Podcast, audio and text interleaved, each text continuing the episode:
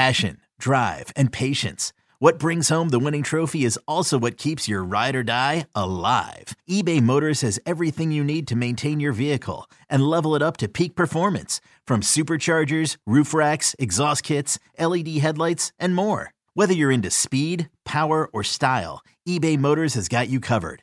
With over 122 million parts for your number one ride or die, you'll always find exactly what you're looking for. And with eBay Guaranteed Fit, your part is guaranteed to fit your ride every time or your money back. Because with eBay Motors, you're burning rubber, not cash.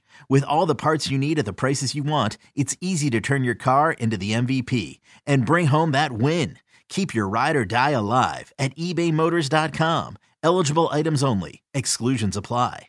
The national sales event is on at your Toyota dealer, making now the perfect time to get a great deal on a dependable new car. Like a legendary Camry, built for performance and available with all wheel drive, you can count on your new Camry to get anywhere you need to go. And with available features like heated seats and a multimedia touchscreen, you can stay connected in comfort and style. Or check out an affordable and reliable Corolla with a trim for every lifestyle, from the hip and agile sedan to the sporty hatchback. There's a dependable Corolla built just for you. Plus, both Camrys and Corollas are available in hybrid models, so no matter your style, you can drive efficiently and affordably. And right now, your local Toyota dealer has more vehicles in stock and is making delivery on new vehicles almost every day. So visit your local Toyota dealer and check out amazing national sales event deals on Camrys, Corollas, and more when you visit buyatoyota.com. Offers end April 1st. Toyota, let's go places.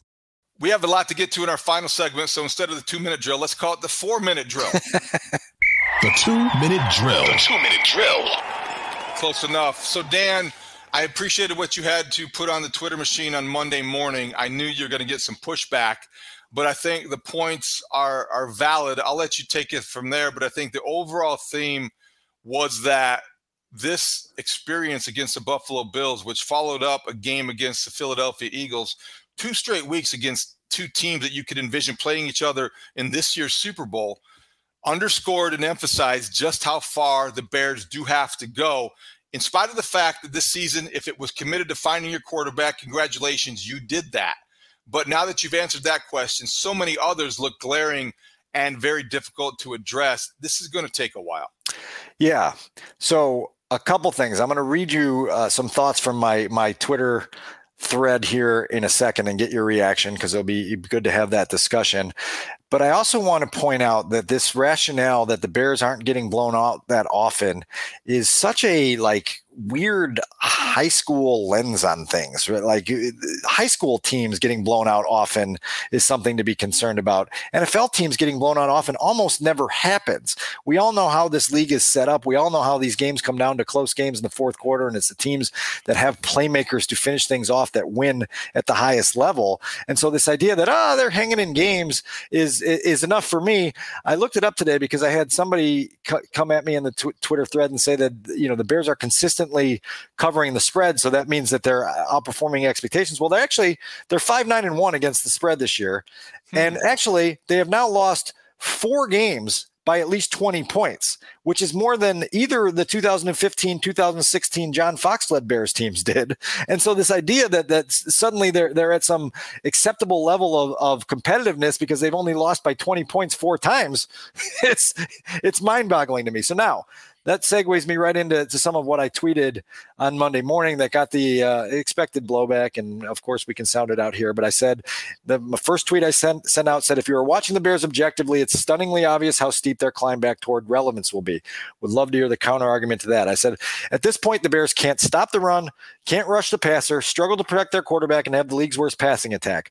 Their four-game offensive eruption was five games ago. Now they need playmakers and quality depth across the board to be playing meaningful football in December 2023. The Bears will have to be almost perfect in their." Personnel acquisitions, see a surplus of key developmental breakthroughs, and have supreme injury luck. At this point, most Bears' optimism is justifiably centered around Justin Fields' playmaking ability, but then mostly furthered by imagination. See, now that's interesting. I, I think you got a lot there, and not that you were inviting the kind of scrutiny you received or the pushback, but certainly if you put it in those terms, you're going to get it. Um, only because I do I think it's it's uh, brutally honest. Um, here, here's the only thing I would not push back at, but, but but I think a couple key questions come to mind. Yeah. Number one, when you talk about the steep climb, you're exactly right. It is a steep climb back to relevance, respectability, playoff contention, wherever you want to place that bar. But I think that's the key question. Steep climb, how high are you going? How high do you feel like you need to go to justify some of this hope that has surfaced this season? Because it is the NFL, and I always believe this. Now, when we can talk about the Bears being two off seasons away from being at the level that they can compete with the Bills and the Eagles and prevent themselves from having four games of, of four losses by at least 20 points, you, you've got to do that. But how high is that is that destination point, that finish line?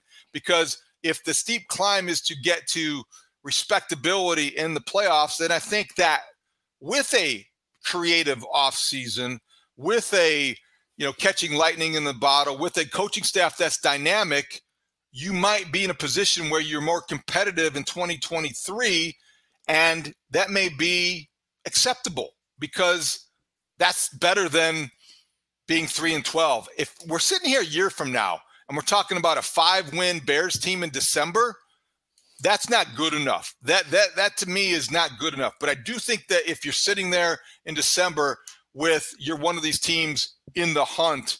That's more realistic. And Dan, I would say that might be more attainable depending on how successfully you navigate this offseason how successfully you navigate this offseason with a surplus of draft picks and a lot of cap money. That's what everybody's really excited about. And that's why my last word and what I just read to you a minute ago was imagination, because it's it's right. people imagining and envisioning what this team could look like. Brad Biggs pointed out that over the weekend the Bears lost two of their uh, key contributors for 2023 and Elgton Jenkins and Jack Conklin, right? Two offensive linemen who people dreamed were going to be were going to be on the starting line in front of in front of Justin Fields, and they're suddenly re-signed well, by the teams they play for. Okay, let, let okay.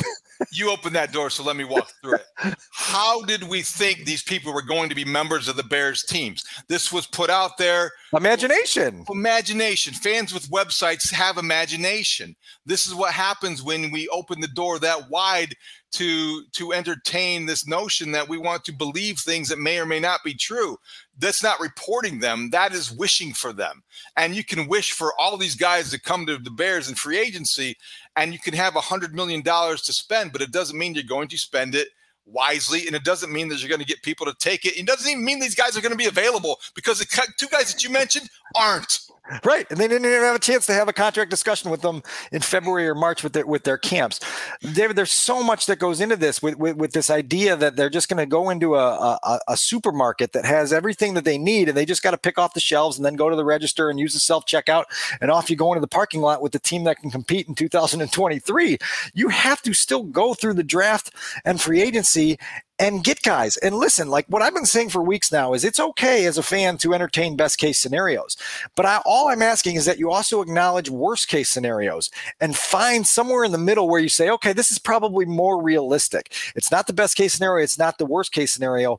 What's realistic for them to get done? You talk to people around the league and they say the Bears could probably add a half dozen quality contributors this offseason. And that means guys that can be um, difference making contributors, most likely starters, to your next playoff team whether that's 23, 24, 25, that's a pretty big number. And that's going to take everything going right to get a half dozen.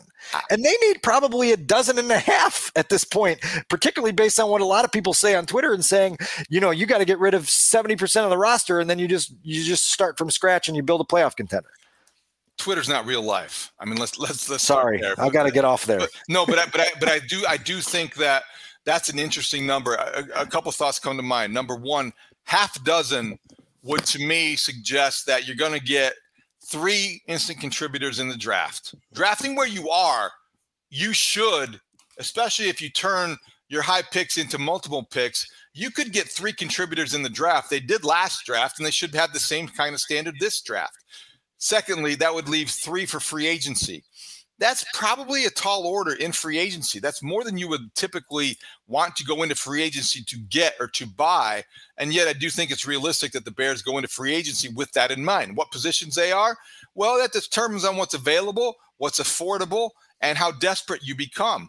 Um, as for the best and worst case scenarios, you're exactly right. You want to find somewhere in the middle. The problem, Dan, is that why what you're what you're putting out there, while fans and fans in the media want to push back at this, is because they want to believe the best case scenario is more likely than the worst case scenario. When in fact, I think what your opinions are based on, not to speak for you, but you've been around here long enough to understand the Bears have been closer to the worst case scenario than they have the best case. And so typically that will lead us to believe and inform our own opinions that they're going to be more likely to follow that path than they are the other one because the other one just doesn't happen often enough. Right. And and and and look, there are going to be missteps along the way. There are going to be draft picks that that fizzle and fade. Guys that uh, on draft weekend people are talking about as being you know 10 year bears with with with incredible credentials that by the time it comes time to, to to see whether they're in their fifth season with the team you look around and go whatever happened to that guy? Right. how many times has that happened? Right. You know ryan pace picked four times in a row in the top 10 and didn't get a single one of those guys to a second contract with the team. So you, you know like there are going to be missteps along the way and you, you said something that i don't know it's it's dangerous territory but it's i think it's part of the the issue that we're running into within this season is it's the phrase fans in the media. And it's it's folks that are are selling only the upper right corner of the photograph, right? And they photoshopped out all the mess and all the debris and everything else, and, and say, "Look here, because this is this is the beautiful timeshare we're going to sell you." And then you get there, and it's you know right next to a dumpster, and, it, and there, there, there's a. a let me be perfectly clear here. this is not said with any individual or group in mind. This is just a general response to the tone that is out there and the way the industry has changed, not just in Chicago. This is everywhere. This isn't just a, a Bears media, Bears town type of thing. You look around, every sport has it. Every city kind of is has gone through, it, especially ones that struggle to the extent that Chicago sports teams have. There, what, what, what objectivity is being misinterpreted as negativity. And maybe it will come off that way to some people, but they aren't the same thing. There's a very distinct, subtle difference between objectivity and negativity. And I think what's happened this year is we have seen that not everyone understands that. And that's okay. And that may sound like, you know, we are doing a different job or whatever, and we're judging people, but stop covering the coverage and stop evaluating the way that we're interpreting things because what it is is that you know the bears can do this and the bears can get better but there's a long way to go objectively speaking. So don't see things that aren't necessarily there. I also want to get into this later in the week because i've i've pulled up some research. The bears lost their 12th game on on saturday afternoon and and the idea that they can turn it around is different from the notion that they will turn it around. And there's all these, you know, everybody wants to tell you about the 2020 Bengals and all the all the success stories of teams that that flip the switch and turn around, but they never tell you about like the 2006 Raiders or like the 2018. Uh, you, you know, I, would have to go find my list again, but you know, the the Jaguars from 2012, and the number of teams that lose 12 games in a season and go on the next year to make the playoffs is half as many as the number of teams that lose 12 games in a season and lose at least 10 the following season as well. Right. And so like like when you're doing the math game you say no, I'm not telling you that it's impossible. I have never said that it's impossible for the Bears to have a breakthrough season in 2023 and be one of these teams that flips the switch and gets in the playoffs. But I'm also telling you it's very possible that they're 6 and 11 and 7 and 10 next year. And, and, and that, that if you look at their roster as currently constructed and, and identify how many shrewd hit moves it's going to take to get themselves in position to win eight, nine, or 10 games, you go, I don't know. I don't know if I can lean in that direction realistically because my brain tells me reasonably that it has a lower percentage, right? It's uh, is it impossible? Right. No, but percentages say that the other thing is going to going to happen.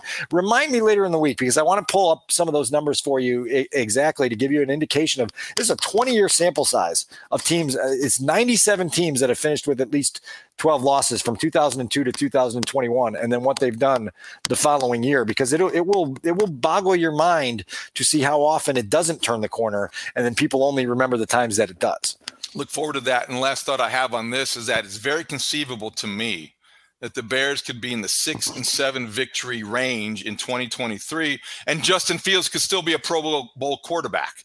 That doesn't have to be one yeah. related to the other. He could be a, a, a winning player on a losing team.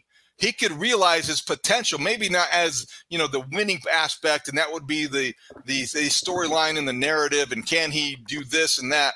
But I do think it's conceivable that in year three of his NFL career, Justin Fields could take that step to become a Pro Bowl caliber quarterback, and yet the Bears could still be uh, in, in a double digit loss kind of situation from a roster perspective. Didn't that's, that's not crazy. Didn't Deshaun Watson lead the NFL in passing yards for a 12 loss football team? Yeah, I think so. I, I, have to look right? at but I think you're right. Yeah, that right. sounds familiar. So, so, so how, how much do you need to have going right around you as a, a game changing playmaking quarterback to even sniff success? Justin Herbert's had three tremendous seasons. I think he's got, you know, 13,000 plus passing yards in three seasons, and he's still sitting on a team that's just trying to right. get its, you know, claws in the cliff to climb back into to the in the hunt graphics and, and, and hang around. The other part of this, we mentioned this a little bit ago ago, and I wanted to get your perspective on this because it was that, that week seven through week 10 surge where the Bears scored and scored and scored and scored, and they averaged 31 points per game for that four game stretch. And everyone thought that this was the new normal, that this was here to stay. Explosive offense every week. The Bears can score with the best of them. They're one of the highest scoring teams in the NFL for this four week span, yada, yada. And then here we are, five games later, the last four Justin Fields starts, they've averaged 19 points per game. I get it. There's been attrition. Darnell Mooney's not here anymore. Chase Claypool's been hurt. The offensive line's reshuffling. They've played some different competition. But you can't also just sort of selectively choose a four game sample size in a 17 game season and say this is who we are going to be while ignoring the other 12 starts that your your quarterback makes and the, the and the statistical outputs that come from those starts and so I, I like I, I, I, just can't stress it enough. You you know, David, you've been around this league long enough to understand what it means. And this goes back to your original question on, on what is relevant. So, uh, like coming coming out of the 2018 season, Steve Leventhal is a guy who kind of pops in and out of the beat, and he had written a book on the 2018 Bears, and it became kind of a, a laughing joke for Rich Campbell and I because the title of the book was "Return to Respectability," and we laughed about it because it was like this is what they write books about when they're talking about the Chicago Bears in the 21st century.